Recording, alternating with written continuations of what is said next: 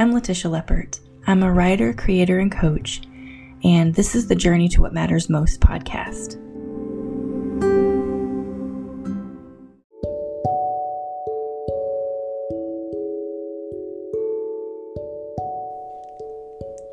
Thanks for being here with me today and listening.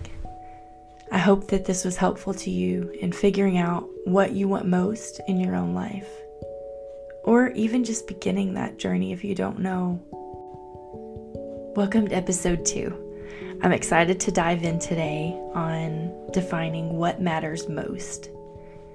There are so many things to label our big goals and dreams, those things that call to us in our hearts asking if we'll pursue them it can be something as bold and big, like starting a new business or going after that promotion you've always wanted.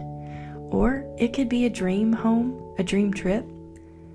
Maybe you have something creative in you that longs to be brought to life through art, music, writing, or even a product to create. Or maybe you're feeling a pull to improve your health and create habits to support you towards your own health goals. It could be that you long for a better relationship in your marriage, friendships, with family, or just better connection in general. Or maybe your goal is to be the best mom you can be and not lose yourself in the process. It could be that maybe you've experienced trauma or abuse in your life, and all of those things sound lovely, but they feel so far out of reach. Maybe healing is what you're being drawn to right now.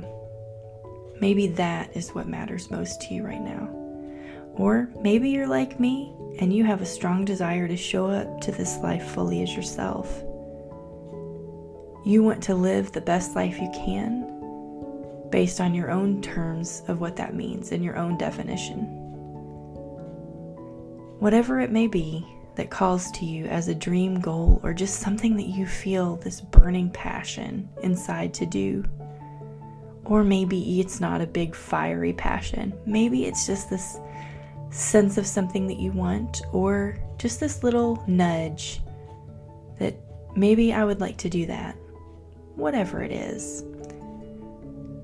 It's something that is worth the consideration of pursuing to you. It could look like a long term commitment. It might look like a daily practice that you can implement right away or maybe it's somewhere in between. Whatever it might become, let yourself be open to the possibilities of what it could look like. So many of my own pursuits have looked nothing like I originally imagined, but they actually turned out so much better.